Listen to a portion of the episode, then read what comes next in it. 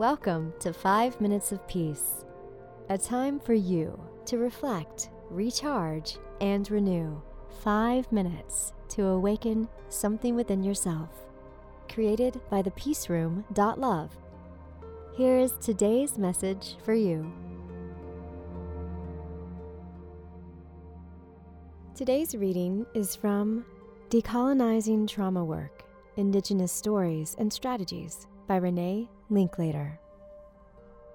Interconnectedness. Interconnectedness is central in Indigenous worldviews and epistemologies. Although the practitioners may not have utilized the term specifically in their stories, the views that they shared often described interconnections. Janice S. draws on her teachings from Anishinaabe elder and educator Jim Dumont, who is fourth degree Midewiwin. She says one of the teachings we have is that spirit motivates us, and then sometimes our spirit can't talk to us because the channels that move through our bodies are blocked. As Janice S. explains, our spirit talks to our heart, and our heart speaks to our mind, and our mind speaks to our body. She elaborates on the process of unblocking the channels and understanding the interconnections of our beings. If those channels aren't clear, we can do that, open or clear channels, by fasting. We can do that by sweating. We can do that by prayer. And we can do that by taking care of ourselves and keep those channels open so our spirit can talk to the spirit, the greater spirit. This is all to do with collective knowledge, heart knowledge, and blood knowledge. And when we're in tune, that all works. So, I work with individuals to help them understand that it's really their spirit that's asking them to look for help, to reach out.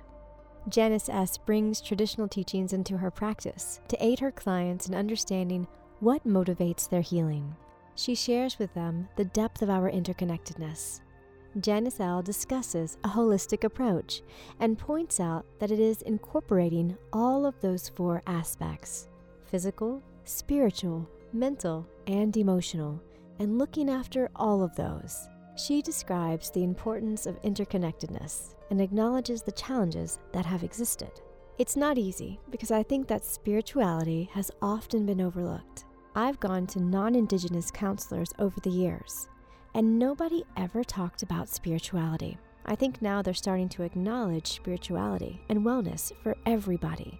But I think for our people, Indigenous people, we've always had that. The notion of interconnectedness in Indigenous philosophy is a broad concept, focusing on the internal aspects of a person and extending far beyond individual existence. As Yvonne claims, when we talk about wellness, we use phrases like holistic for mental and emotional, and holistic may also include the individual, the family, the community, and the nation. Duran states that the healing of the body, mind, and spirit is further compounded by the fact that the trauma occurs at the personal, community, and collective levels.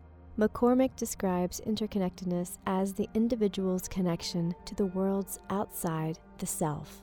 Thus, applying an understanding of interconnectedness in Indigenous healing begins with a person's spirit and encompasses everything that culminates in a person, such as their emotional, mental, and physical parts of the self, and furthermore, how they are situated among their family, community, nation, and all of creation.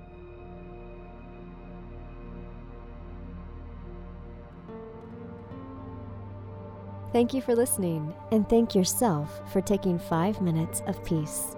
We are all connected on the path of love, service, and peace for ourselves and others. We're glad to be together with you on this path.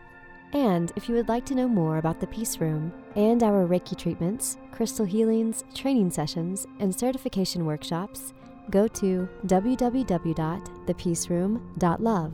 Join us here again whenever you need five minutes of peace.